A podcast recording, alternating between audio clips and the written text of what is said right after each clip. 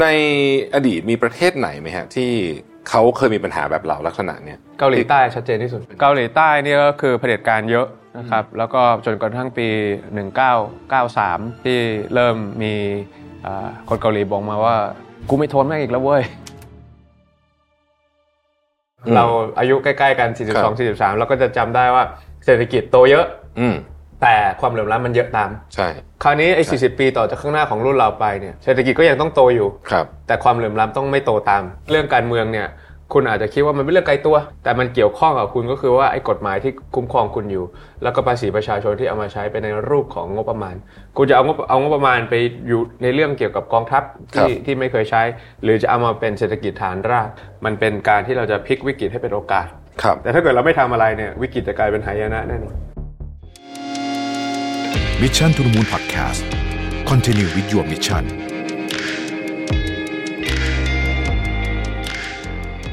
ครั้งแรกกับงาน Mission to the Moon Forum 2023 พบกันวันเสาร์ที่ 27 พฤษภาคมนี้ที่ สามย่านมิตรทาวน์ฮอลล์ สามารถซื้อบัตรร่วมงานได้แล้ววันนี้ทาง ZIP Event คุณทิมสวัสดีครับสวัสดีครับพี่แท็ปคงไม่ต้องอารัมภบทเยอะนะฮะอ๋อครับเป็นไงครับเหนื่อยไหมช่วงนี้ พอได้อยู่ พอได้อยู่มันก็นะมันก็ต้องเหนื่อยแล้วก็เติมเหนื่อยแล้วก็เติมอ่านะเป็นการเป็นการฝึกการบริหารตัวเองให้มันยืนระยะให้ได้นะมันครับเป็นมาราธอนไม่ใช่สปรินต์มันก็ต้องรู้จักเร็วเร็วช้าหนักเบาอะพี่ครับ วันนี้เราช่วงนี้คุณทิม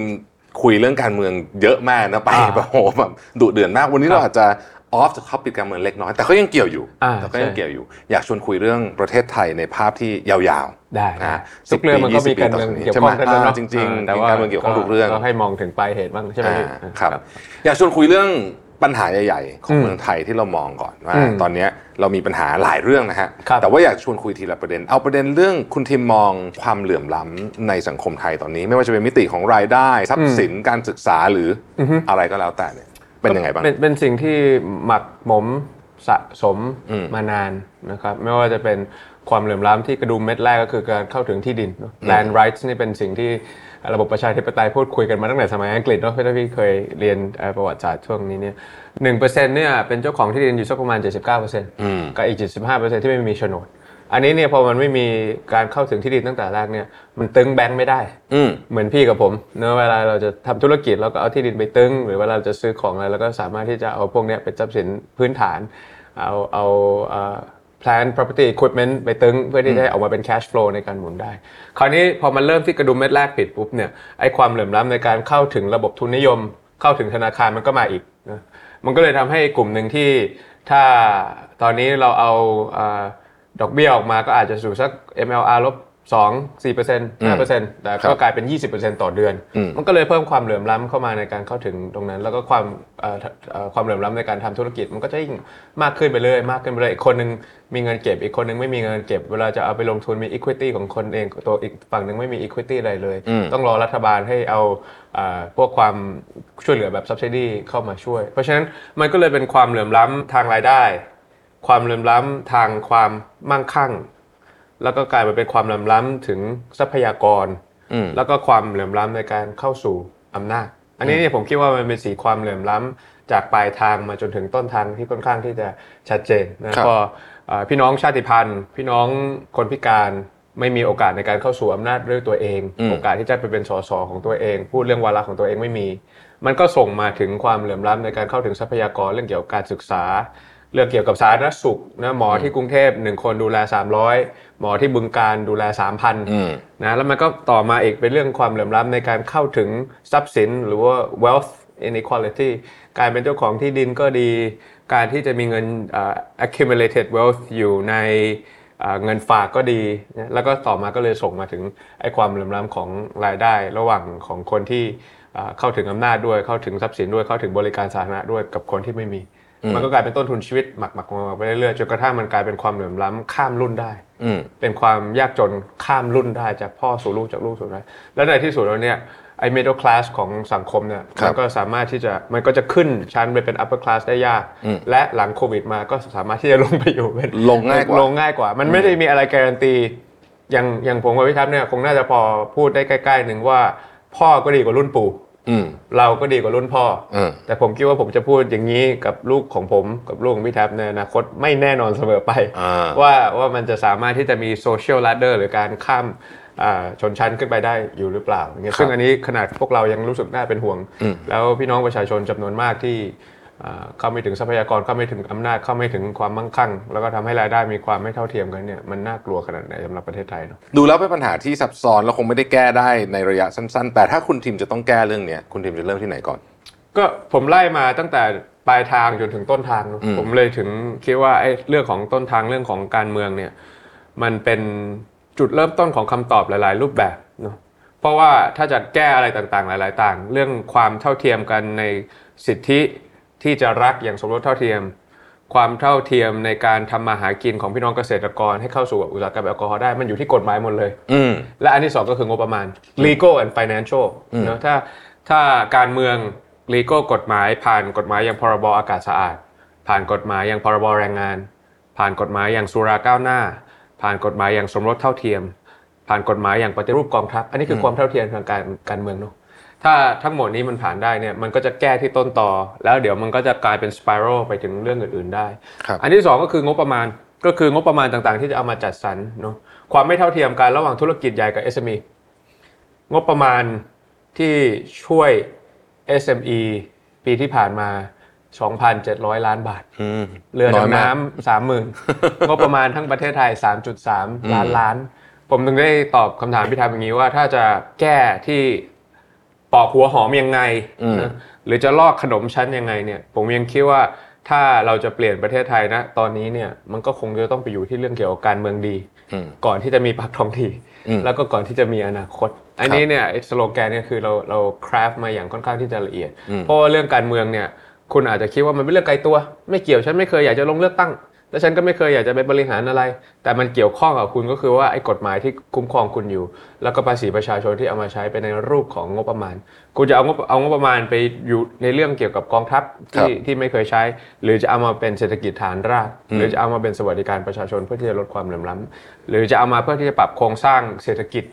ไม่ให้มันเหมือน 40 ปีที่ผ่านมาเนอะเราอายุใกล้ๆกัน 42 43 เราก็จะจำได้ว่าเศรษฐกิจโตเยอะอืม แต่ความเหลื่อมล้ำมันเยอะตาม ใช่ คราวนี้ไอ้40ปีต่อจากข้างหน้าของรุ่นเราไปเนี่ยเศรษฐกิจก็ยังต้องโตอยู่ ครับ แต่ความเหลื่อมล้ำต้องไม่โตตามอืม inclusive growth ทำจะทำให้เกิดขึ้นได้ยังไงครับเปลี่ยนปัญหาของประเทศให้กลายเป็นโอกาสได้ยังไง เพื่อที่จะลดความเหลื่อมล้ำไปด้วย และแก้และทำให้มีอุตสาหกรรมใหม่ๆขึ้นไปด้วยครับอันนี้ผมว่ามันเป็นจุดตัดระหว่าง economic structure สมัยที่สมัยก่อนคือ เอาคนมาลงทุนเยอะๆแล้วก็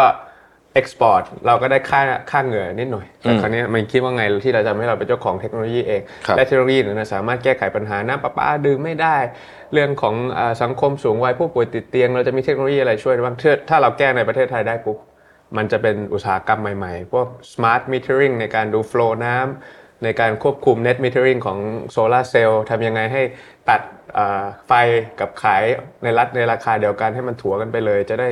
มี incentive ให้ทำโซลาร์เซลล์มากขึ้นให้เกิดประชาธิปไตยพลังงานไม่ต้องอารบกวนอ่าไฟฟ้าของนายทุนตลอดเวลาอะไรอย่างเงี้ยอืมอันนั้นอะคงคงจะเป็นจุดตัดที่ผมกำลังคิดว่ามันจะลดความเหลื่อมล้ำได้ก็คือการเข้าสู่อำนาจในอดีตมีประเทศไหนไหมฮะที่ เขาเคยมีปัญหาแบบเราลักษณะเนี้ยแล้วเขาค่อยๆแก้มาได้ เกาหลีใต้ชัดเจนที่สุดอืมอืมอืมเป็นไงเกาหลีใต้นี่ก็คือเผด็จการเยอะครับอืมแล้วก็จนกระทั่งปี 1993นะครับที่เริ่มมีอ่าคนเกาหลีบอกมาว่า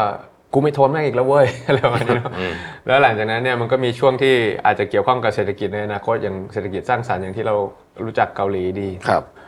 ก็คือช่วงที่มีคนไปบอกประธานาธิบดีอืม บอกว่าท่านประธานาธิบดีครับ รถฮุนไดล้านคันเนี่ย ยังไม่เท่ากับหนัง Jurassic Park เรื่องหนึ่งเลยครับอืมหลังจากนั้นวิธีคิดเขาก็เลยเปลี่ยนเออว่าอันที่เอาอำนาจนิยมมากกดกดกดตลอดเวลาเนี่ย มันทำให้ไม่มีทั้งความคิดสร้างสรรค์ แล้วก็ไม่มีทั้งนวัตกรรมอืมเพราะทั้งความคิดสร้างสรรค์และนวัตกรรมมันต้องลองผิดลองถูก แล้วมันก็ต้องให้คนรุ่นใหม่อ่าได้ลองผิดลองถูก แล้วมันก็จะต้องมี tolerance หรือความอดทนในสังคมมากพอที่จะให้ผิดด้วย ถ้าจะให้ตะโกนอะไรออกมาแล้วมันรู้สึกไม่เข้าหูเราเราก็ต้องยอมให้มันมี เวลาที่ดีไซน์อะไรผิด หรือว่าทำเอ่อเอ่อทำ innovation ขึ้นมา ถ้ามันผิดก็ต้องไม่ได้ดุดาครับหรือว่าให้ไม่ได้ให้ลองผิดลองถูกอืมพอลักษณะอย่างนั้นเนี่ยเขาก็เลยเริ่มรู้สึกว่าโอเค เกาหลีจะเป็นทั้งไฮเทคอย่างที่เรารู้จักกับเขาดีกับไออุปกรณ์อิเล็กทรอนิกส์ที่เขาใช้ชิปใช่ที่เขามี หรือจะเป็น high touch อย่าง K-Wave ที่เรารู้จักเขาดี มันต้องเริ่มที่ระบบประชาธิปไตยและหยุดวงจรรัฐประหาร ไม่ให้มีการเซ็นเซอร์ ไม่ให้มีการที่เป็นแชโบลในการคุมว่าธุรกิจจะเป็นอะไร เพราะว่ามันคือการรวบรวมว่า diversity เนี่ยมันทำยังไงให้เป็นจุดแข็งแล้วก็ไม่ใช่จุดอ่อนอืมแต่ถ้าเกิดเผด็จการเนี่ยเขาจะคิดว่าความหลากหลายคือจุดอ่อนอืม ประชาธิปไตยก็คือว่าเรามีระบบที่เข้มแข็งพอที่ทำให้ความหลากหลายในสังคมของเราเนี่ยกลายเป็นจุดแข็งได้ อันนี้ก็ค่อนข้างที่ชัดเจน เพราะฉะนั้นเนี่ยก็ยังอยากให้มีความหวังว่ามันมีหลายประเทศที่สามารถยุติวงจรรัฐประหารได้จริงอืมมีมีกรีซมีตุรกีเนอะครับที่อาจารย์ปียบุตรก็เคย ศึกษาอยู่ว่าต้องเขียนยังไงในรัฐธรรมนูญกองทัพที่ทางควรที่จะอยู่ที่ไหน เพื่อที่จะให้ระบบพวกนี้มันไปขึ้นมาได้ แล้วก็จะทำให้ทั้งเรื่องเกี่ยวกับดิจิทัลเรื่องดีไซน์เรื่องเกี่ยวกับไฮเทคไฮทัชเรื่องความทันสมัยเรื่องความมีเสน่ห์เนี่ยมันกลับมาอยู่ในระบบเศรษฐกิจได้อะไรอย่างเงี้ยครับ น่าสนใจมากครับ ประเด็นที่สองครับคุณทีมเรื่องของสังคมผู้สูงอายุของประเทศไทยที่เฉพาะเจาะจงมากด้วยว่ายังไม่ค่อยมีตังค์ด้วย อืม เราก็ใกล้ๆญี่ปุ่น อาจจะไม่ถึงขนาดนั้นแต่ว่าใกล้ๆแล้วค่อยๆตามไปอืมแต่ว่าญี่ปุ่นเขาพอมีตังค์อืมเราเนี่ยไม่มีตังค์ครับประเด็นนี้เป็นยังไงครับ แก่ก่อนรวยป่วยก่อนตายนะอ่าใช่ไหมเอ่ออันนี้ก็เป็นเรื่องที่ที่เป็นเรื่องสำคัญ เพราะว่าเราเป็นประเทศแรกที่เป็นประเทศกำลังพัฒนาด้วยอืมประเทศอื่นอย่างญี่ปุ่นเนี่ยเราคงไปเปรียบเทียบกับเขาไม่ได้เขาเป็นประเทศใช่ที่พัฒนาแล้วมีฮะระบบที่ดูแลพอสมควร เพราะฉะนั้นเนี่ยสิ่งที่เราจำเป็นที่จะต้องทำเนี่ยอันที่หนึ่งเราต้องเข้าใจว่าสังคมสูงวัยไม่ได้เป็นปัญหาของคนสูงวัยอย่างเดียวอืมเป็นปัญหาของพวกเราด้วยคเป็รับนปัญหาของคนวัยกลางคนอย่างเราด้วยที่เราต้องดูแลพ่อแม่เราด้วย ที่เราต้องทำงานมากขึ้น เพื่อที่จะให้มี social safety ในการดูแลพ่อแก่แม่เฒ่าของเรานะครับแล้วแล้วก็คนที่เป็นผู้ประกอบการก็อาจจะหาแรงงานใหม่ๆเข้ามาช่วยไม่ได้ ต้องหาแรงงานข้ามชาติจากประเทศเพื่อนบ้านเข้ามาช่วยในสิ่งที่เราไม่มีแรงงานที่จะเหลือแล้วนี่คราวนี้ที่จะสู้เนี่ยมันมันมองได้ว่ามันเป็นวิกฤตก็ได้เป็นโอกาสก็ได้นะพี่ทัก คือถ้าเกิดมองว่าว่ามันเป็นวิกฤตแล้วเราต้องสู้อะแน่นอนว่าโอเคเราเราเชียร์เรื่องเกี่ยวกับรัฐสวัสดิการครับเบี้ยผู้สูงอายุ 600 เนี่ยโอ้โหวันละ 20 บาท มื้อละ 7 บาท 7 บาทเท่ากับไข่ต้มฟองหนึ่งเนี่ยมันอยู่กันไม่ได้นะความเหลื่อมล้ำมันก็ไปต่ออมแต่ถ้าเกิด 3,000เนี่ยมันคือเส้นความยากจนนะแล้วก็3,000เนี่ยทำยังไงให้เรามีเงินจ่ายทำได้จริงนะครับก็คือต้องไปรีดไขมันในกองทัพไปรีดไขมันของงบรัฐบาล ไปเก็บภาษี รัฐวิสาหกิจให้ได้เพิ่มขึ้น เก็บภาษีที่ดินรวมแปลงให้มันมากขึ้น เพื่อที่จะมาลงทุนกับคนในประเทศ อันนั้นก็คงเป็นขาที่หนึ่งแต่ว่าเบี้ยอย่างเดียวมันก็ไม่พอ เราก็ต้องดูแลเรื่องเกี่ยวกับศูนย์ชราบาล เราก็ต้องดูว่าไอ้ universal design ที่เราชอบพูดพูดกันเนี่ยทำให้มันได้จริง ผมคิดว่าที่น่าจะลองทำที่สุดก็คือที่ลำปางลำปางเนี่ยหนึ่งในสามเป็นผู้ที่เกษียณแล้วคราวนี้จะทำยังไงให้เขาสามารถที่จะเดินทาง สามารถที่จะใช้ชีวิตอยู่ในบ้าน ได้อย่างมีความสุขในช่วงสุดท้ายของชีวิต แล้วก็ยังมีความกระชุ่มกระชวยอยู่เนอะอันที่สี่ก็คงเป็นเรื่องเกี่ยวกับการทำยังไงให้ยังมีการจ้างงานของของผู้สูงอายุในเงื่อนไขในงานที่เขายังสามารถที่จะทำได้ อันนี้คงเป็นสี่เสาในการสู้กับสังคมสูงวัย คือผ่อนผ่อนปลนวิกฤตลง แต่มันสามารถเปลี่ยนเป็นโอกาสได้นะ โอกาสนั้นชื่อว่า care economy อืมโอกาสนั้นเรียกว่าเศรษฐกิจสีเทาตามสีผมเลย คือถ้าเราสามารถ crack the code ของไอ้ pain point เหล่านี้ที่เราพูดกันมาเนี่ยแล้วเราลงทุนในเทคโนโลยีในการดูแลผู้ป่วยติดเตียง เราสามารถเทรนคนที่เรามีจุดแข็งในเรื่องเกี่ยวกับ hospitality อยู่แล้ว ประเทศไทยนี่ส่งโอแพรไปดูแลที่อเมริกาไม่รู้ปีละเท่าไหร่นะแต่ถ้าเกิดเราเทรนไอ้ลักษณะอย่างนี้ในการ crack the code pain point อันนี้ disrupt ไอ้ตรงนี้ได้เนี่ย ถ้าเราทำที่ลำปางสำเร็จ เราก็จะทำกับภาคเหนือได้ เราทำกับภาคเหนือได้เราก็จะมี secret sauce ที่ทำกับประเทศไทยได้อืมทำกับประเทศไทยได้ แล้วก็จะทำกับอาเซียนได้ และอีกหน่อยก็จะสามารถส่งออกเป็นแพ็กเกจเป็น system ว่าจะ tackle เรื่องอย่างนี้ได้ ไปที่ญี่ปุ่นไปที่ยุโรปไปที่อเมริกา หรือดึงคนกลับมาดูแลมาใช้ชีวิตบ้านปลายในที่นี้อย่างมีระบบ แต่ทุกวันนี้มันเป็นอย่างนี้ก็คือเวลาไปหาผู้ป่วยติดเตียงเนี่ยก็คือมันไม่มีอะไรช่วยนอนอยู่เฉยๆแล้วก็ไม่มีการพลิกตัวผู้ป่วยอ่า ตัวแฟบริกที่ทำให้ถ่ายเทความร้อนของคนที่จะต้องนอนทับไปนานๆทำให้แผลที่กดทับมีปัญหา การที่จะทำให้ถึงแม้ว่าเป็นคนเป็นไม่ได้เป็นผู้ชายตัวเล็กจะทำยังไงให้สามารถดูแลได้ในการที่จะพลิกในการที่จะลุกเข้าไปเข้าห้องน้ำในการที่เขาจะพาให้เป็นจริงพวกนี้เนี่ยมันเป็น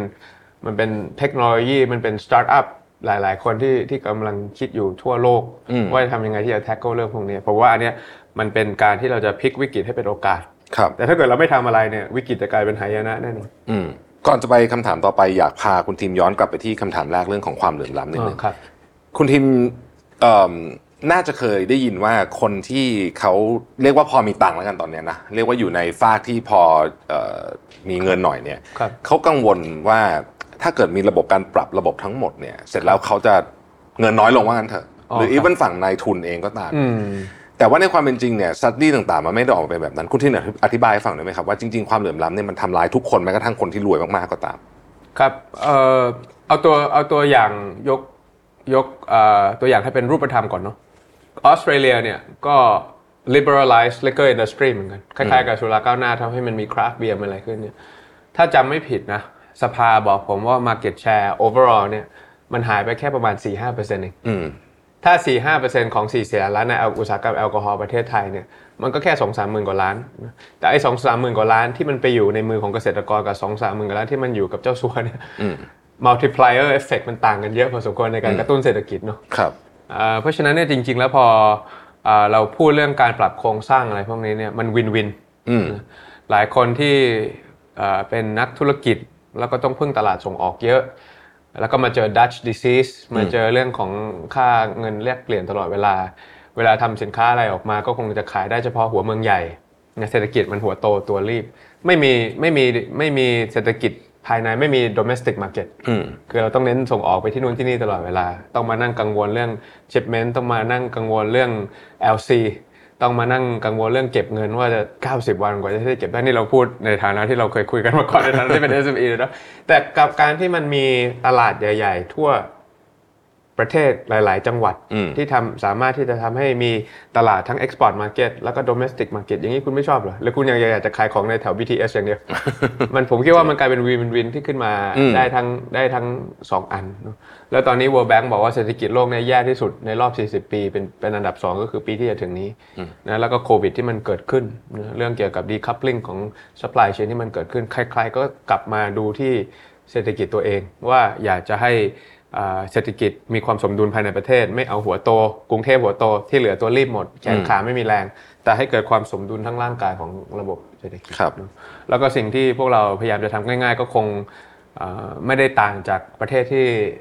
ที่ทุกท่านชอบไปเที่ยวนั่นแหละมันก็คงไม่ต่างจากญี่ปุ่นนะไม่ต่างจากฝรั่งเศส ไม่ต่างจากอังกฤษก็คือเป็นเป็นรัฐเดียวที่มี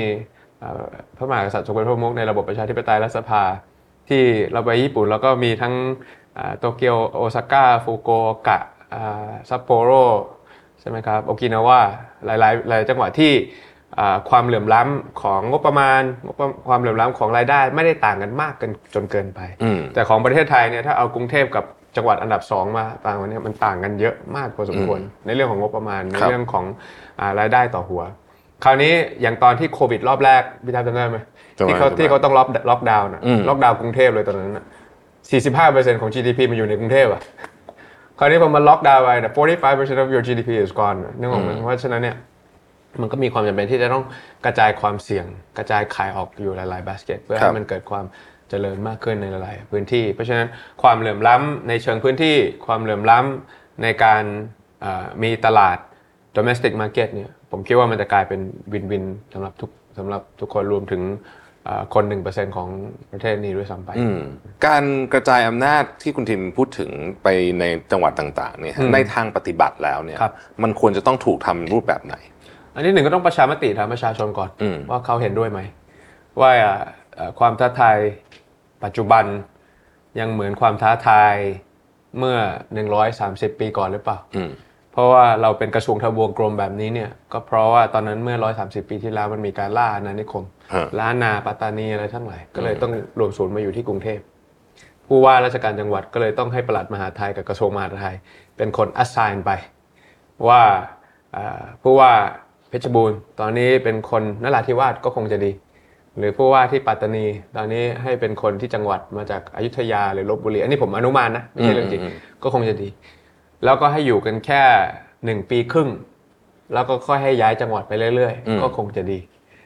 ซึ่งผมไม่ได้ว่าว่าผู้ว่าราชการไทยไม่เก่งนะ มีเก่งๆเยอะ แต่ด้วยความว่าเขาไม่ได้เป็นคนพื้นที่ เขาไม่ได้เป็นคนที่เกิดที่นั่น เขาไม่ได้มีความผูกพันกับในพื้นที่ เขาอาจจะรู้จุดอ่อนจุดแข็งไม่เท่าของคนที่เกิดที่นั่นจริง ๆ แล้วระยะเวลา 1.5 ปีเนี่ยมันทำงานได้น้อยเกินไปอืมกับการที่ให้มาจากการเลือกตั้งที่เป็นคนที่นั่น คนใกล้ปัญหา แก้ปัญหา และอยู่ 4 ปีทำไม่ได้ก็เลือกใหม่ ทำไม่ได้ก็เลือกใหม่ ผมก็เลยคิดว่าตรงนี้ประชามติก่อน เสร็จแล้วก็ให้มีการเลือกตั้งผู้ว่าทุกจังหวัดเนาะแล้วก็เพิ่มงบให้เขาแล้วก็เพิ่มโอกาสในการใช้ภาษีของท้องถิ่น เพื่อที่จะแก้ปัญหาของท้องถิ่นจริงๆครับถ้าเป็นอย่างเงี้ยผมคิดว่ามันคือการระเบิดพลังทางเศรษฐกิจทั้งเจ็ดอืมเจ็ดพันตำบล แล้วก็ให้คนที่สามารถที่จะแก้ปัญหาได้รวดเร็วอย่างไฟป่าอย่างโควิดเนี่ยถ้า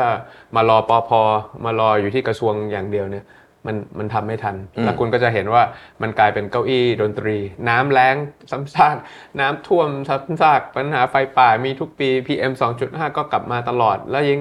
ทวีคูณทวีคูณหนักขึ้นมากเรื่ขึ้อยนๆอืมเพราะว่าคนแก้ไม่มีอำนาจ คนอำนาจไม่มีเวลาไปแก้อืมเพราะทุกอย่างมันรวมศูนย์หมดผมถามเพื่อความเข้าใจเพิ่มเติมนิดนึงฮะเอ่อปัจจุบันนี้เราก็มีการเลือกตั้งท้องถิ่นอยู่แล้ว เป็นนายกอบจอะไรพวกเนี้ยแต่ก็มีการแต่งตั้งผู้ว่าราชการจังหวัดไปจากส่วนกลางด้วย เอ่อใครใหญ่กว่ากันคุณทิพย์ยิ่งแย่เข้าไปใหญ่เลยเออสองตอนสองเสืออยู่ในถ้ำเดียวกันใครใหญ่กว่ากัน แล้วก็มันไม่มีเท่าที่เคยประสบการณ์จริงๆเลยนะอ่าเอาจริง ๆ เลยนะไม่เอาแบบไม่เอาแบบตามตามตามลารัฐศาสตร์เลยนะอ่าเขาเหมือนก็เขางบสองงบ แล้วก็แยกกันทำอืมเวลาอะไรที่มีผลงานก็แย่งกันอ่าเวลาอะไรที่เป็นปัญหาก็เกี่ยงกัน อืม ซึ่งก็ต้องพูดให้ชัดอีกนะว่าว่ามีผู้ว่าราชการจังหวัดที่ดีจริง ๆ แล้วก็มีนายกอบจที่ดีจริงอืมนายกอบจมาจากการเลือกตั้ง ผู้ว่าราชการจังหวัดก็พูดตรงไปตรงมามาจากการแต่งตั้ง หรือลากตั้งมาจากรัฐมหาดไทย คราวนี้เนี่ยถ้าจะให้ผมเลือกนะว่าใครควรที่จะมีอำนาจเนี่ยผมก็ต้องเลือกนายกอบจอืมว่ามาจากการเลือกตั้งอืมและเป็นคนในพื้นที่และเสนอตัวให้ประชาชนตรวจสอบ และควรที่จะอยู่นานกว่าผู้ว่าที่อายุเฉลี่ย 1.5 ปีต่อคนอืม แต่ถ้าเกิดระบบมันยังเป็นอย่างนี้อยู่เนี่ย มันก็เหมือนกับเอาอำนาจข้างบนกับเอาข้างล่างมาปะทะกัน แล้วก็ให้เป็นสองเสือในถ้ำตัวเดียวกัน ซึ่งก็ก็เลยแก้ไขปัญหาได้ไม่ได้จริงทั้งคู่ งบท่องเที่ยวก็มีทั้งสองก้อนอ่าต่างคนก็ต่างทำอ่างบสาธารณสุขก็มีแต่ละคนงบการศึกษาก็มีแต่ละคนงบสร้างถนนก็มีแต่ละคนอีก มันก็เลยเละเทะไปหมดคราวเนี้ยผมก็เลยคิดว่าถ้าอยากจะให้มันมี accountability เนอะ เหมือนกับคุณท่าบริหารบริษัทก็ต้องการที่จะให้มันมีวัฒนธรรมรับผิดรับชอบว่าใคร accountable สิ่งนี้ก็มีอยู่แค่หนึ่งเดียวอืมและที่เหลือก็จะได้งบประมาณก็จะได้ที่มันบี้หัวแตกอยู่ก็จะได้ส่งมาให้คนที่มันมาจากการเลือกตั้งที่มันเป็นอยู่ก็คงไม่ต่างจากอังกฤษไม่ต่างจากอะไรที่มันมีอยู่ เพราะว่าปัจจุบันนี้เป็นคล้ายๆกับอำนาจแฝกใช่ไหมฮะคือใช่มีใช่สองเส้นทวิอำนาจเออแล้วก็งงเออเดี๋ยวถนนเส้นหนึ่งตัดซอยนี้ข้ามไปเป็นอีกอีกคนหนึ่งทำอะไรงงครัไปบหมดครัใช่บไหมฮะใช่ครับอ่าโอเค อะมุมนี้น่าสนใจมาก ขอพาคุณทิมกระโดดไปในอนาคตนิดหนึ่งครับประเทศไทยเราเองตอนนี้ก็เจอความท้าทายในอีกรูปแบบหนึ่งนั่นครัก็บคือว่าเราจะยืนอยู่ที่ไหนของเวทีโลกครับใช่ไหมครับในขณะที่หลายประเทศเนี่ยเขาก็เริ่มมีจุดยืนชัดเจนแล้วว่าเขาจะเอายังไง 10 ปีต่อจากนี้ครับคุณทิมคิดว่าเอาใช้ศัพท์ที่เขาใช้กันบ่อยๆเนี่ยไอ้ S curve ของประเทศไทยเนี่ยอืมมีอะไรที่พอเป็นไปได้จริง ๆ บ้างที่ไม่ได้เพ้อฝันละใน 10 ปี 15 ปีข้างหน้าเนี่ย S curve นี่มันมี S curve เก่ากับ S curve ใหม่ไหมอันนี้คือตามคำคำพูดของรัฐบาลเก่าก่อนเนาะอืมอะได้ครับ S curve เก่า S curve ใหม่ได้ ผมเท่าที่ดูเนี่ย มันเป็น S curve ที่อยู่บนกระดาษอืมแต่ว่าถ้าไปดูใน EEC จริงไม่ว่าจะเป็น biotech หรือว่า robotics หรือว่าเรื่อง 3D printing อะไรพวกนี้เนี่ย AI artificial intelligence เนี่ยมันก็ไม่ค่อยมีจริงสักเท่าไหร่ ผมคิดว่ามันที่มันต้องเปลี่ยนเนี่ย เวลาเราทำพวก EEC หรือทำพวก ไอ investment industrial zone อะไรพวกเนี้ยมันมันไปติดกับกรอบเขาว่า made in Thailand ในขณะที่ S curve พวกนั้นมันต้องเป็น made with Thailand มันมีความต่างนะถ้าเกิดลองคิดดีๆเขาว่า made in Thailand เนี่ยคือเอา product ตัวนำแล้วก็เอาขอบเขตประเทศไทยมาเป็นตัวตั้ง ให้คุณต้องมาลงทุนในลักษณะแบบนั้น คราวนี้ถ้าเกิดคนที่มาลงทุนเขาคิดว่า corruption เยอะเขาคิดว่าประชากรใหญ่ไม่พอแค่6 70 60 70ล้านคนเวียดนามตั้งร้อยล้านเนี่ยอะไรอย่างนี้นะ เขาก็จะไม่มาลงทุน เราก็จะเสีย value chain ทั้ง value chain ไปแต่ถ้าเกิดเป็น made with Thailand เราคิดว่า S curve มันคือเรื่องของ vehicle เกี่ยวกับอะไรที่เกี่ยวกับรถยนต์ไฟฟ้า ถึงแม้ว่าเขาจะไม่มาลงทุนในประเทศไทย เพราะเราไม่มีโคบอลไม่มีนิกเกิลเหมือนอย่างจีนอย่างอินโดนีเซีย เราก็ยังคิดว่ามันมี part ใด part หนึ่งใน electronic vehicle ที่เราสามารถที่จะ participate ได้กับสิ่งที่เรามีอยู่ เช่น power electronics silicon carbide ที่เป็นตัว regulate พลังงาน เช่น quantum charging ทำยังไงให้ BYD ที่จอดอยู่ข้างหน้าเนี่ยถ้าไปข้างนอกเป็นหัว AC เนี่ยรอรอไป 4 ชั่วโมงกว่าใช่ไหมเกาหลีกับเอ่ออิสราเอลกำลังคิดอยู่ว่าทำไงให้เหลืออยู่ 4 วินาที แล้วถ้าเกิดอย่างนี้เนี่ยเอ่อเราเห็นว่าไฮโดรเจนของ Toyota เข้ามาน่าจะน่าจะอาจจะ disrupt electric vehicle ไปด้วยซ้ำไป แล้วก็อาจจะเหมาะกับพวกรถยนต์พวกไอ้ทรัคอะไรพวกนี้คราวเนี้ยไอ้ตรงนี้เนี่ยเราจะเข้าไป participate กับ value chain อย่างนั้นได้ยังไงแบตเตอรี่ครบ 8 ปีจะ recycle ยังไงอืม ไอ้พวกอะไรอย่างเงี้ยมันเป็นจุดที่หา pain point ที่เขายังหาจุดจบได้ไม่เจออมแล้วกลับมาย้อนดูว่าอุตสาหกรรม E&E ประเทศไทยที่ผ่านมาตอนที่เคยเป็น sunrise ตอนนี้จะกลายเป็น sunset แล้วเนี่ยสามารถที่จะเข้าไป participate อย่างนั้นได้ไหมไอ้ automotive industry ที่เคยเป็นสันดาบแต่ตอนนี้พวกเกียร์พวก transmission อะไรก็คงจะไม่มีอีกแล้วถ้าไปเป็นทางใช่ EV พวกเนี้ยจะทำยังไงให้กลับเข้าไป participate กับไอ้ global value chain อันใหม่ อันนี้ได้ เพราะฉะนั้นถ้าเป็นอย่างนั้นเนี่ยคุณก็ต้องคิดว่ามันต้องเป็นการสนับสนุนไม่ใช่แค่ให้เข้ามาลงทุนในประเทศไทย แต่สนับสนุนธุรกิจไทย SME ไทยให้ไปลงทุนในต่างประเทศด้วยได้ อันเนี้ยมันถึงจะเป็นปัญหาได้ คราวนี้กลับมาที่คำถามใหญ่ว่าไทยจะอยู่ในในเวทีโลกเนี่ยคุณต้องเข้าใจก่อนว่าตอนนี้เนี่ยไอ้คำว่าเอ่อโลกาภิวัตน์สมัยเราเด็กๆอะมันไม่ใช่นิยามเดิมอืมตอนเนี้ยโลกาภิวัตน์กำลังกินไทย แต่ไทยไม่ได้กินอะไรจากโลกาภิวัตน์เลย สมัยก่อนไทยยังพอได้กินโลกาภิวัตน์จากนักท่องเที่ยวที่เข้ามา จากการลงทุนเข้ามาที่ BOI ไปไปชวนเข้ามา แต่ตอนนี้เนี่ยการลงทุนของประเทศไทยตอนนี้อันดับ 6 ของอาเซียน GDP เราก็อาเซียน แต่ในขณะเดียวกันเนี่ยไม่ว่าจะเป็นราคาปุ๋ยที่หน้าเอ่อไร่นาที่สกลนคร ไม่ว่าจะเป็นราคาแผงหมูที่อยู่ตามตลาด ไม่ว่าจะเป็นวัคซีนที่เราจะต้องใช้สู้กับโควิด แล้วก็โรคอุบัติใหม่ในอนาคต ไม่ว่าจะเป็นค่าพลังงานไฟฟ้า LNG ที่เราจะต้องซื้อมา เพื่อที่จะเอามาทดแทน กัลฟแก๊สหรือแก๊สจากอ่าวไทยที่ที่มันมีปัญหาบ้างไม่มีปัญหาบ้างทั้งหมดเนี่ยทั้งหมดทั้งปวงเนี่ยมันมาจากการตัดสินใจของคนไม่กี่คน 7,000 กิโลเมตรจากประเทศไทยทั้งหมดเลยนะอืมมันกำลังมันกำลังกินเราในแง่ของของแพงค่าแรงถูกอืมเพราะว่าเราไม่มีโอกาสที่จะได้อัพไซด์จากเขาแต่เอ่อที่เราเคยมีตอนนี้เราก็บุญเก่าเราก็หาได้ยากมากขึ้น แต่ว่าเราเนี่ยรับดาวน์ไซด์มันเต็มอืมๆคราวนี้คำถามก็คือว่ามันมันจะเข้าไป participate ในการเมืองต่างประเทศใหม่ได้ยังไง ผมก็คิดว่ามันก็มีอยู่สองสามเรื่องที่จะต้องกลับเข้าไปเรื่องสิทธิมนุษยชนเนาะเรื่องเกี่ยวกับเศรษฐกิจ แล้วก็เรื่องเกี่ยวกับสิ่งแวดล้อม สิ่งแวดล้อมก็คืออย่างเช่นเรื่อง COP27 ที่เราไปสัญญามา มันก็ต้องมีกฎหมายที่จะลดไอ้ก๊าซเรือนกระจกได้จริงๆนะซึ่งตรงนี้เนี่ยมันต้องลดให้ได้มากกว่า 30-40%ภายในปี 2030 ให้มันอยู่สักเท่าไหร่นะ300 ล้าน300 ล้านกิโลเลยเท่าไหร่นะที่ที่ตันมั้งครับที่จะต้องอ่า participate ได้เพราะถ้าเกิด participate ไม่ได้ ยุโรปจะทำ CBAM เคยได้ยินไหมใช่ใช่นะ carbon border adjustment tax อันนี้ก็จะกลายเป็นปัญหา เรื่องอาสิทธิมนุษยชนอย่างพวก labor แรงงาน ILO อะไรยังไม่ได้เข้าครับมี convention อย่าง ICC ที่เรายังไม่ได้เข้า อีกหน่อยจะเจรจา FTA กับยุโรป FTA EU นี่นานมากเลยตั้งแต่สมัยเรายังหนุ่มๆอยู่เลยนะก็ยังไม่สำเร็จเขาไปรัฐประหารไป แล้วก็บอกว่าสิทธิมนุษยชนมีปัญหาค้าขายกับคุณไม่ได้ แล้วก็ไอ้เรื่องอย่างของอย่างของเศรษฐกิจพูดให้ชัดเลยเนี่ยกังวลเรื่องเอ่อ global minimum tax global minimum tax หมายความว่าถ้ามีการลงทุนบริษัทข้ามชาติ 20,000 กว่าล้านอืมภาษีขั้นต่ำที่จะต้องจ่ายคือ 15%นั่นหมายความว่าการดึงเงินลงทุนจากต่างประเทศเข้ามาประเทศไทย จะใช้ภาษีต่ำๆแบบที่ BOI ชอบทำว่าไม่มีภาษี 8 ปีติดกัน อืมอย่างนั้นนะทำไม่ได้ละไม่ได้เพราะว่าตอนเนี้ยโลกมันเปลี่ยนโปรโตคอลในในสามรูปแบบ เพราะฉะนั้นถ้าเกิดเราไม่เอาประเทศไทยเข้าไปสู่ frontier ในเรื่องเกี่ยวกับสิ่งแวดล้อม ในเรื่องเกี่ยวกับสิทธิมนุษยชน และปรับปรุงในเรื่องของ economic structure เราใหม่เนี่ยอืมเราก็จะไม่ไม่สามารถที่จะเข้ามันจะมี barrier to entry อะอืมเหมือน Michael Porter เลยที่ทำให้เราเนี่ยไม่สามารถที่จะเข้าไปสู่อ่าเราไม่เข้าจะไปสู่การร่วมมือหรือ participate กับไอ้ไอ้ระเบียบโลกใบใหม่ได้ นี่ยังไม่ต้องพูดถึงเรื่องการต่างประเทศนะนั่นอีกเรื่องหนึ่งแต่ว่าเรื่องเบสิกที่ผมคิดว่าคนดูอ่า Mission to the Moon น่าจะพอพอนึกออกหรือพอเคยจะได้รับเรื่องพวกนี้มาบ้างไหมแล้วเราจะหลุดจากกับดักรายได้ปานกลางไปได้ไหมทั้งเงี้ยได้แต่ว่าผมว่าคิดว่ามันต้องทำอย่างที่เกาหลีทำนั่นแหละอืมคือประเทศที่เป็นกำลังพัฒนาและเป็นกับดักปางการอย่างมาเลเซียที่เพิ่งหลุดไปอะไรทั้งหลายเนี่ย มันก็ต้องกลับมาดูที่เรื่องของระบบกับเรื่องของคนอืม เรื่องของระบบที่มันนิ่งพอ จนกระทั่งสามารถที่จะให้เป็นทั้งระบบประชาธิปไตยที่ยึดโยงกับพี่น้องประชาชนจริง ๆ กับคนส่วนมากของประเทศจริง ๆทำให้มีฉันทามติตลอดเวลา ไม่งั้นเนี่ยมันก็จะต้องรัฐประหารทุกๆ 7 ปีอย่างเงี้ยมันก็จะเหมือนกับเรากำลังขี่อ่ามอขี่จักรยานเข้าสู่อ่ารายได้ระดับสูง แต่แล้วก็จะมีคนมาถีบลง คุณพ่อลูกดีก็จะมาถีบลงถีบลง แล้วพอถึงตอนนั้นเนี่ยเรื่องของเศรษฐกิจเรื่องของปากท้องก็ต้องได้รับผลกระทบด้วยเช่นเดียวกันอืมอ่าเรื่องของคนเนี่ยผมก็คิดว่ามันต้องมาลงทุนในระบบการศึกษาจริง ๆ ครับอ่ามาลงทุนในเรื่องการดูแลอ่า human capital จริงๆเหมือนอย่างที่รัฐสวัสดิการพยายามที่จะทำถ้าสองสิ่งนั้นระบบดีกับกับอ่าประชาชนสามารถที่จะพออยู่ดีกินดีได้เนี่ยมันก็จะข้ามไม่ถึงได้ ซึ่งคนที่ตอบผมมาเนี่ย ผมเคยถามคำถามเนี้ยกับคนอื่นมาก่อน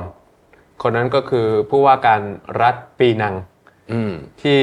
เป็นคนที่ปีนังเนี่ยเป็นพื้นที่ที่ได้ผลกระทบแง่บวก จากระเบียบโลกใหม่มากที่สุด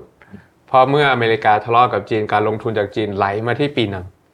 ทุกคนลำบากหมดเมื่อมีรัสเซียยูเครน เมื่อ geo political risk สูงขึ้นมีแต่ปีนังที่มีกระบวยรับ รับรับรับรับตลอดเวลา คือโตมากขึ้นเพราะอุตสาหกรรม E&E ที่เคยอยู่ในประเทศอื่น ในไต้หวันบ้างในจีนบ้างลงมาที่ประเทศที่พูดได้ทั้งจีนทั้งอังกฤษอย่างปีนัง และมีคนพร้อมที่จะเข้าสู่อุตสาหกรรมให้กับ Intel ให้กับคนต่างๆ ที่อยู่ในอุตสาหกรรม EE ได้หมดเลย เพราะฉะนั้นในขณะที่ตัวประเทศอื่นเขาวิกฤตหมด ปีนังเป็นประเทศที่พร้อม และในที่สุดเขาก็เป็นส่วนหนึ่งของกลไกที่ทำให้มาเลเซียข้าม ไอ้ middle income trap ได้ อันนี้ก็เป็นเป็นอันหนึ่งที่ที่พี่ทับถามผม แต่ผมก็เคยถามเพราะว่าการรัฐปีนังที่เป็น social democrat เหมือนกันแล้วเขาก็เล่าให้ฟังว่าเป็นเอออันนี้เป็นความรู้ใหม่มากครับขอบคุณมากก็คุณก็มี forward school forward school ก็คือเป็นเป็นโรงเรียนที่อ่าอุตสาหกรรมชิปกับอุตสาหกรรม E&E เนี่ยมาจ้างให้สอนทำ curriculum เพื่อที่จะให้คนปีนังที่พูดได้ทั้งภาษาจีนภาษาอังกฤษและมีเบสิกอยู่แล้วจากอุตสาหกรรมเก่าๆสามารถที่จะพอจบปุ๊บเข้าไปทำงานได้เลยครับ ก็เพราะฉะนั้นเนี่ยเขาจะเลือกว่าโอเคจะมาไทยดีไหมจะไปภาคใต้สงขลาหรือว่าไปโคราชดีไหมเขาบอกไม่อะเคลื่อนไปมาเลเซีย เพราะว่าทั้งคนก็พร้อมระบบก็พร้อม การเมืองก็นิ่งพอสมควรอะไรอย่างนี้ในมุมมองเขาก็นิ่งหรือเปล่าก็ไม่แน่นะก็เปลี่ยนนายกบ่อยอยู่แต่ว่าโอเคอะก็คือเขาไปที่ปีนังกันเยอะ เออ น่าสนใจมากครับทีนี้พากลับกลับมาใกล้ๆ ช่วงเวลานี้นิดหนึ่งตอนเนี้ยเราจะได้ยินเด็กเจเนอเรชันใหม่ๆเนี่ยที่เพิ่งเป็น first jobber หรือกำลังเรียนอยู่ต่างๆนานาก็ตามเนี่ยค รับรู้สึกว่าชีวิตมันไม่ค่อยมีความหวังอืมอยากย้ายประเทศ เอออยากย้ายประเทศใช่ เพราะว่าอยู่ที่นี่มันก็ดูแล้วมันไปไหนเป็นของทุกอย่างของแพงหมด แต่ว่าค่าจ้างมันอืมไม่แพงขึ้นตามเราเกิดเหตุปรากฏการณ์นี้เนี่ยเพราะว่าตอนยุคเรามันยังไม่ขนาดนี้ อืมอืมอ่าผมก็คิดว่าต้องต้องต้องโชว์เอมพัตตีก่อน ว่าเราเข้าใจฮะพวกเขาเนาะถ้าเกิดเป็นอายุ 18ถึง22เนี่ยก็คง เกิดมาก็คงเจอรัฐประหารไปสักสองครั้งอืมนะครับเจอโควิดไปอีกรอบหนึ่งก็เห็นคุณพ่อคุณแม่อาจจะต้องตกงานเลยทำงานทำไม่ได้ อยู่ในระบบการศึกษาที่มีอำนาจนิยม ที่คิดว่าการศึกษาคือโรงงานออกมาเนี่ยต้องไม่มีดีเฟกต์ผมต้องส่งเดียวกันต้องเป็นเสื้อผ้าอืมต้องแบบเดียวกันต้องจำให้ได้เหมือนกันทดสอบ QC เหมือนกันแทนที่จะเป็นพื้นที่ที่มันมีโอกาสที่จะปลดปล่อยความคิดสร้างสรรค์ความหลากหลายอะไรพวกนี้อ่าเพราะฉะนั้นเนี่ยผมก็อ่าจบมาก็ยังไม่รู้ว่าจะมีงานทำหรือเปล่าใช่ไหมฮะ แล้วเงินแล้วเงินที่จะได้เนี่ยมันจะเหมาะพอค่าเช่าบ้าน หรือว่าค่าเดินทาง BTS ที่มันแสนแพงเนอะเพราะฉะนั้นในตรงนี้มันก็ต้องเข้าใจ แล้วก็ต้องค่อยๆสามารถที่จะทำให้เขารู้สึกกลับมามีความหวัง ว่าไม่จำเป็นที่จะต้องย้ายประเทศอีกต่อไป สามารถที่จะทำให้ระบบมันดีได้นะสามารถที่จะเปลี่ยนไอ้สองปีของคุณที่จะต้องไปเกณฑ์ทหารนะถ้าสามารถมาเป็น 2 ปีในการที่จะมาเริ่มต้นชีวิตในการที่จะสะสมทุนในการที่จะทำอ่า ธุรกิจอะไรสักอย่างหนึ่ง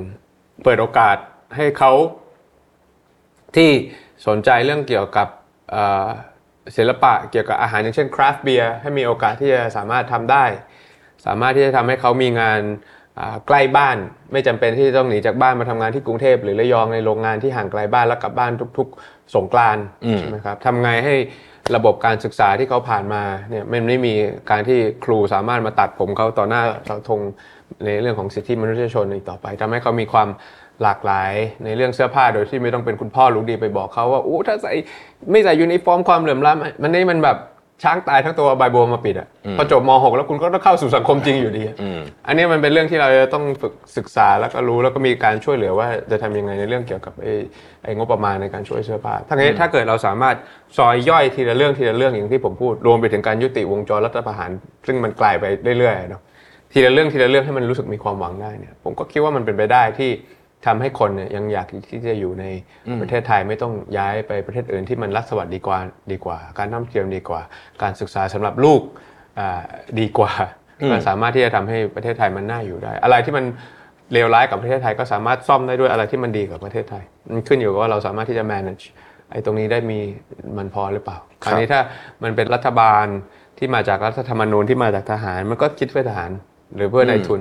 แต่ถ้าเกิดมันมาจากพี่น้องประชาชนก็ต้องคิดเพื่อประชาชนความสวยงามของประชาธิปไตยมันอยู่ตรงนี้มันอยู่ที่ยึดโยง ถ้าเกิดคุณอยากได้อุตสาหกรรม e-sport ที่ยิ่งใหญ่ ผมก็ต้องสนับสนุน ถ้าเกิดคุณอยากจะได้เป็นเป็นฟรีแลนซ์ไม่อยากจะอยู่ในระบบ อยากจะเป็นยูทูบเบอร์ผมก็ต้องสนับสนุน ถ้าเกิดคุณอยากจะเป็นคนที่เก่งในเรื่องคราฟต์เบียร์อันดับต้นๆของประเทศไทยผมก็ต้องสนับสนุน ถ้าเกิดคุณอยากจะเป็นแรปเปอร์อย่างคุณมิลลี่ผมก็ต้องเพิ่มงบเศรษฐกิจสร้างสรรค์ให้คุณอืมอ่ามันก็มันก็คืออยู่แค่แค่แค่ตรงนี้ ครับราะว่าพื้นฐานความน่าอยู่ของประเทศไทยมันก็ยังต้องน่าอยู่ก่อนไม่งั้นเนี่ยผมกลัวว่าเราจะเป็นเหมือนฟิลิปปินส์นะอืมสมัยรุ่นเราอะใช่ก็ใช่คือใช่ที่อเมริกาที่อิตาลีที่อะไรโรงทำงานตามโรงแรมก็คือคนฟิลิปปินส์ย้ายออกจากประเทศ แล้วก็ส่ง remittance เงินกลับมาให้เอ่อฟิลิปปินส์ฟิลิปปินส์เนี่ยสิของ GDP ของฟิลิปปินส์เคยเป็นเงินที่ส่งกลับมาจากคนฟิลิปปินส์ที่หนีออกนอกประเทศแล้วส่งกลับเข้ามาให้ญาติเขานะซึ่งตอนนั้นอันเนี้ยปัญหาก็มันคล้ายๆกับเราอ่าซึ่งอันนั้นมันก็คือสามสิบสี่สิบปีที่แล้วเนาะใช่สมัยนู้น คราวนี้ถ้าประเทศไทยก็จะเป็นลักษณะแบบเดียวกัน มันก็จะเป็นสมองไหลไปเรื่อยๆอะไรอย่างเงี้ยเทียบถึงที่พูดถึงเรื่องประเทศแล้วผมอยากอยากถามคุณทีมคำถามนี้ว่าประเทศอย่างคือเราดูประเทศไทยเนี่ยเราโลเคชันก็ดี อากาศก็ดีที่เที่ยวก็ดีอากาศไม่รู้ดีป่ะทรัพพี่ยากรร้อนก็ก็ร้อนหน่อยแต่ว่า ก็ยังทั้งพอร้ไหวอนทั้งนะฝุ่นเลยตอนนี้ทั้ง UV index ทั้ง PM 2.5แต่ว่าถ้าเราเทียบกับประเทศอย่างสิงคโปร์ซึ่งเป็นเกาะเล็ก จิ๋วนิดเดียว หรืออ่าสิงคโปร์อาจจะอาจคนอาจจะไอ้นี่มากเกินไปอาจจะสมมุติ Outlier อ่า outlier อะฟินแลนด์เพิ่งได้ independent มาร้อยปีกว่าๆเท่านั้นเองอืมทำไมเขาถึงมาถึงจุดนี้ได้ เขามีประชากรก็น้อยหนาวก็หนาว อะไรทั้งหมดเลยเนี่ยคือทรัพยากรอะไรก็เอาถ้าเทียบกับเราก็ไม่น่าจะสู้ได้ทำไมเขาถึงมาได้ เชื่อเปล่าว่าตอนนั้นก่อนตอนที่เราเจอกันครั้งแรกๆเนี่ย ผมเพิ่งกลับมาจากเรียนอเมริกามั้งแล้วมันก็มีวิชาหนึ่งเนี่ย คนสอนชื่อ Ricardo Hausman เป็นรัฐมนตรีเศรษฐกิจของเวเนซุเอลาแล้วก็มีวิชาหนึ่งว่าทำไมประเทศบางประเทศถึงได้จนและเหลื่อมล้ำอืม why countries are poor volatile and unequal อะนี่คือชื่อวิชาที่เรียนเลยนะ แล้วเขาก็วิเคราะห์อย่างที่พี่พูดอย่างนี้แหละเขาก็เอาแผนที่โลกมาตั้ง แล้วเขาก็จะเอาอันที่ที่ไอ้แนวขวางเนี่ยเขาเรียกว่า longitude หรือ latitude lat คือขึ้น long คือขวางเนาะใช่ใช่อะ longitude มาให้ แล้วเขาเอา longitude ของประเทศไทยมาเทียบให้ดู ระหว่างตั้งแต่ไทยไปจนถึงพวกตะวันออกกลางถึงอเมริกาใต้ถึงอะไรพวกนี้เนาะโดยที่ไม่ได้เอาตะวันออกกลางมาเป็นเกี่ยวของอะแต่ว่าถ้าดูอเมริกาใต้หรือว่าแอฟริกาอย่างเจเมกาอย่างไรทั้งหมดเนี่ยยกเว้นสิงคโปร์อย่างนี้เนี่ยมันก็จะเป็น outlier ด้วยความที่มันเป็น sea sun sand มัน มีความชิลมันมีความสบาย ฟังอีสานคลาสสิกกับฟังเรกเก้นี่น่าจะเป็นลักษณะแบบเดียวกัน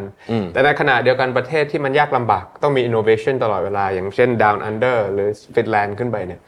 มันคือต้องความกันดานคือทรัพย์สินอะ you ต้องทำยังไงให้ถอถนอมอาหารให้ได้ คุณต้องทำยังไงให้สู้กับไอไอภาวะโลกรวนทั้งสี่ห้าฤดูที่เขาต้องเจอเจอทั้งหิมะเนี่ยต้องแก้ปัญหาเรื่อง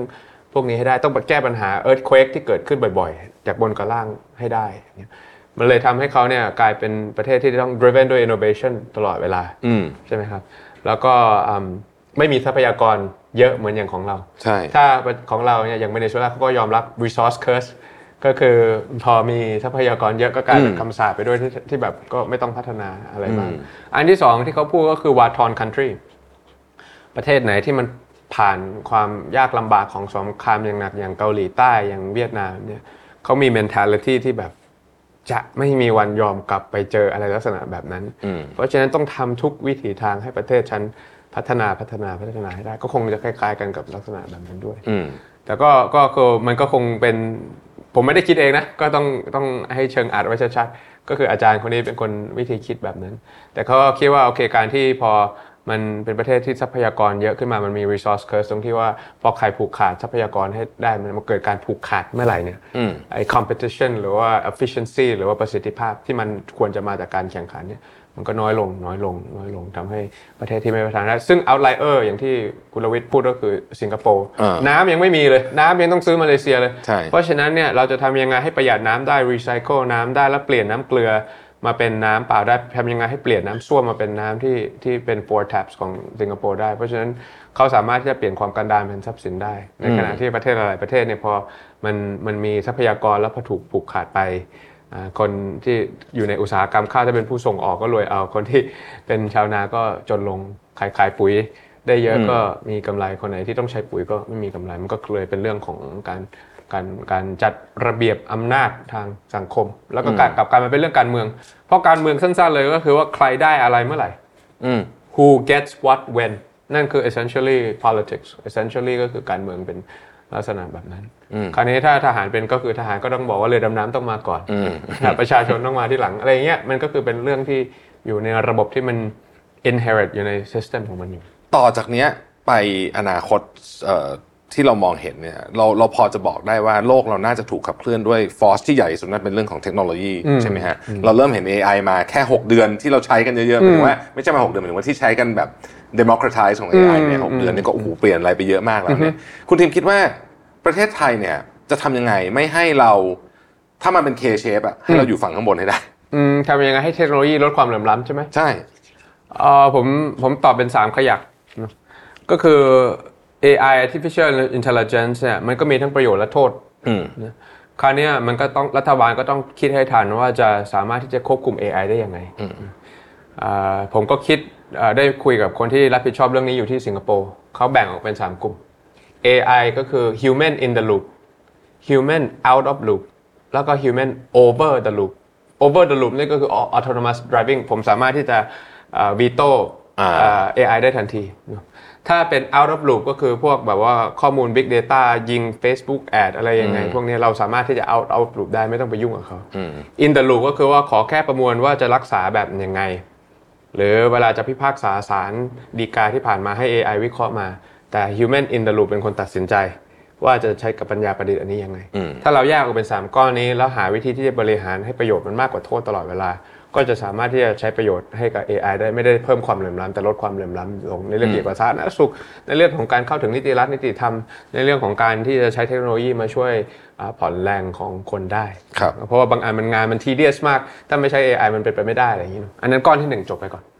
ก้อนที่สองเนี่ยก็ต้องรู้แล้วแหละว่าถ้าเกิดอย่าง Chat GPT เข้ามาหรือ AI เข้ามาแล้วใครที่จะต้องตกงานบ้างพวก reception พวก accountant พวกอะไรที่หลายเนี่ยเราก็ต้องมี เตรียมพร้อมตั้งแต่อย่างนี้ว่าทำยังไงให้เขามีความเป็นมนุษย์มากขึ้น มีความเป็น craft มากขึ้นที่ที่จะจะยังจะลดเสน่ห์ของความเป็นมนุษย์ให้ได้ไม่ได้ต้องมีเรื่องที่จะช่วยให้เขา reskill ได้ช่วยให้เขา upskill ได้อ่าส่วนส่วนที่สามเนี่ยไอ้ K shape ทำยังไงให้ได้เนี่ยถ้าจะให้คิดว่าเทคโนโลยีให้เกิดสตาร์ทอัพให้เกิดได้จริงด้วยนะ แล้วก็ลดความเหลื่อมล้ำในประเทศไทยด้วยนะ มันก็คือต้อง technology for equality ใช่ไหมอืม ก็คือพูดง่ายๆต้องเอา pain point ในประเทศไทยนั่นแหละครับมาเป็นตลาดอืมในการสร้างเทคโนโลยี น้ำประปาดื่มไม่ได้ใช่ไหมโอเค smart meter ต้องมาอืมตัวอ่า cloud computing ในเก็บการคอมพิวเตอร์ของน้ำต้องมา UX UI ในการดีไซน์ให้อยู่ในมือถือแล้วสามารถที่จะจ่ายทุกอย่างในมือถือทั้งหมดได้ต้องมา Big Data ในการคำนวณว่าตกลง flow rate ตกที่ตรงไหนมีตะกอนอยู่เท่าไหร่ น้ำมี acid value อยู่ที่เท่าไหร่ คนกินได้ได้ไหมอ่า defect ถ้าจะเป็น preventive maintenance ล่วงหน้าจะมาจากอันไหนรถเมล์ไฟฟ้าที่จะต้องใช้ power electronics รวมถึงการบริหารขนส่งสาธารณะที่จะให้มันดีขึ้นทั่วทั้งจังหวัด จะต้องมีอุตสาหกรรมที่เกี่ยวข้องกับการทำให้ EV ที่ที่ไม่ใช่แค่รถ 4 ประตู แต่เป็นพวกรถ บัสหรือว่ารถบรรทุกอ่าระบบครับ charging station ที่มีอยู่ตอนนี้มันเป็นของ EV charge บ้างเป็นของอะไรบ้างเนี่ยมันใช้กับไอ้รถพวกนี้ไม่ได้นี่หว่าแล้วถ้าเกิดจะต้องให้มันชาร์จอยู่บนถนนในเลนเลย เพื่อที่จะให้เวลารถขนส่งที่มันต้องใช้เวลา economy of speed ให้มันเกิดขึ้นในการ turn around ให้มันเร็วขึ้นไอ้สิ่งพวกนี้เนี่ยมันสามารถที่จะเป็น innovation ใหม่ ๆ ตามขึ้นมาได้ไง สร้างงานซ่อมประเทศ ถ้างานซ่อมประเทศ สร้างนวัตกรรมจากการซ่อมประเทศ เพราะทุกวันที่ผ่านมาประเทศซ่อมไม่ได้ เพราะไม่ได้ไม่ได้ใช้เทคโนโลยีเข้าไปเกี่ยวข้องเอ่อรถไฟฟ้าที่มันแพงถ้าถ้าจะเอาพวกโซลาร์เซลล์เข้ามา net metering ที่จะเกิดขึ้น การเอาโดรนมาช่วยภาคการเกษตรแบบจริงจังแบบที่มันไม่ใช่แค่บินให้ดูสวยๆเนี่ยมันจะต้องทำยังไง การวิเคราะห์หน้าดินต้องต้องใช้งบประมาณเท่าไหร่ในการที่จะวิเคราะห์หน้าดินจนให้เรารู้ว่าต้องตัดปุ๋ยหรือไม่ต้องตัดปุ๋ยอ่า precision ag- agriculture ทำยังไงให้สามารถที่จะทำได้เกิดขึ้นได้จริง พวกนี้ครับมันก็จะทำให้เกิดสตาร์ทอัพใหม่ ๆ ที่มีตลาดได้จริง ๆมาอ่าแล้วก็แล้วก็สามารถที่จะลดความเหลื่อมล้ำไปได้ในตัว ลดความเป็น K shape ไปในตัว อันนี้ผมคิดว่าน่าจะเป็น digital economy strategy ที่มันใช้ได้จริงกับในประเทศไทย แล้วเมื่อเราทำได้เนี่ย pain point ของสตาร์ทอัพก็คือว่ามันอยู่ในแค่ประเทศไทยแล้วมันใหญ่ไม่พอเนอะมันต้องทำให้ได้ทั่วอาเซียนครับใช่ไหมครับ ก็สามารถที่จะเอาแบบนี้แล้วก็ไปลุยต่อ ในแต่ละพื้นที่ที่มีปัญหาน้ำประปาดื่มไม่ได้ หรือคมนาคมไม่ดีต่อไปครับคำถามสุดท้ายครับคุณทิมครับเพราะว่าเวลาเราหมดแล้วนะครับฮะวันนี้ก็ครับขอบคุณมากจริงๆด้วยความยินดีครับเอ่อทักษะสามอย่างที่สำคัญที่สุดสำหรับคนยุคนี้ที่คุณทิมคิดว่าต้องมีเพื่อที่จะ survive และเติบโตไปได้กริดเนอะอันที่หนึ่งคืออย่างที่เอ่อคุณแท็บพูดเมื่อกี้ก็คือถูกเลยก็คือกริดคือความสามารถที่จะเอ่อ bounce back หรือถ้าเกิดล้มไปแล้วลุกล้มแล้วลุกยังรู้สึกว่ายังมีเอ่อกำลังใจในการที่จะสู้กับความอายุติธรรมความเหลื่อมล้ำที่มันเกิดขึ้นอยู่ในประเทศไทยอยู่เนอะถ้าต่อมามีกริดแล้วเนี่ยผมก็คิดว่าความสามารถในการคิดวิเคราะห์แยกแยะ หรือว่าไอ้ analytical skills เนี่ยยังมีความจำเป็นอยู่พอสมควร เพราะว่าสิ่งที่ประเทศไทยกำลังจะเจออยู่ หรือว่าไอ้ความท้าทายที่เราจะเจออยู่เนี่ย มันเป็นสิ่งที่ประสบการณ์ช่วยไม่ได้เยอะนะอ่ามันมันไม่มีใครมีประสบการณ์สู้กับ cyber security หนักๆ แบบนี้ มันไม่มีใครมีประสบการณ์ที่ต่อสู้กับโรคแบบ pandemic อุบัติใหม่เยอะๆ หลายๆ รูปแบบอย่างนี้ เพราะฉะนั้นเนี่ยมันต้องมีความสามารถที่จะแบบเจอกับปัญหาที่อ่าไม่เคยเจอมาก่อน complex problems ทั้งหลายเนี่ยสามารถที่จะแยกออกมาเป็นก้อนๆ ให้เป็นไซส์ที่สามารถที่จะบริหารจัดการได้ เสร็จแล้วก็สามารถที่จะเรียงลำดับความสำคัญได้ว่าอันไหนก่อนอันไหนหลัง เสร็จแล้วเนี่ยก็เลือกได้ว่าอะไรทำอะไรไม่ทำอะไรไม่ทำคือจะ assign ไปให้ใครทำ delegate ยังไง ให้มี team work ขึ้นมาได้ยังไง เพราะว่าเนี่ยเป็นสิ่งที่สำคัญ อันที่สาม communication skills ก็ยังสำคัญ เพราะว่าหลายคนก็อาจจะ analyze ได้อย่างดี แต่อธิบายต่อไม่ได้อ่าก็ไม่สามารถที่จะทำงานเป็นทีมได้อืมบางคนก็สามารถที่จะอธิบายได้ แต่ไม่สามารถที่จะวิเคราะห์ได้ และบางคนก็อาจจะสามารถที่จะทั้ง analyze ได้และวิเคราะห์ได้ แต่ไม่มีไม่มี resilience พอที่จะที่จะชนกับต้นตอของปัญหาไปเรื่อยๆเพราะฉะนั้นเนี่ยก็ต้องแสดงความเห็นใจครับ ผมรู้สึกว่าคนรุ่นนี้อยู่ยากมากจริง ๆ เนาะอืมอย่างยากนี้ก็เห็นใจกับความยากลำบากของของทั้งหมดที่จะเจออยู่ แต่อยังน้อยก็ขอให้ลองอาสู้ไปด้วยกันอีกสักครั้งหนึ่งนะครับ ยังอยากจะให้มีความหวังกับประเทศเรานะเพราะว่าถ้าอ่า เราไม่มีความหวังกับประเทศเรานะเราสามารถที่จะย้ายไปอยู่ออสเตรเลียแคนาดาอะไรได้ แต่คนรุ่นลูกรุ่นหลานที่ยังจะอยู่ แล้วไม่มีโอกาสที่จะย้ายประเทศเลยเนี่ยยังมีอีกเยอะมากอืมแล้วเราจะทิ้งเขาไว้อยู่อย่างอย่างนี้ขึ้นไปเนี่ยมันก็คงจะเป็นไปไม่ได้ ก็คงจะต้องช่วยกันทำให้ประเทศไทยเนี่ยอ่ามี synergy เนาะหนึ่งบวกหนึ่งเท่ากับสามให้ครับให้จนได้ ก็ขอให้อ่าช่วยกันอ่าเพื่อที่จะให้ประเทศไทยที่ไม่เหมือนเดิมการเมืองดีปากท้องดีมีอนาคตไปกับพรรคก้าวไกลครับ ครับผม วันนี้ต้องขอบคุณคุณทิมมากๆนะครับ ที่มาให้ทั้งความรู้แล้วก็มาวิเคราะห์มุมมองหลายมุมของประเทศไทยครับเป็น 45 นาทีที่ผมคิดว่ามีคุณค่ามากๆนะครับขอให้คุณทิมโชคดีดูแลสุขภาพด้วยนะครับครับช่วงนี้น่าจะแล้วไว้ไปออกกำลังกายสวัสด้วยกันใหม่ครับขณแล้วไว้เจอกันครับสวัสขอบดีคุณนะครับครับ Mission to the Moon Podcast Continue with your mission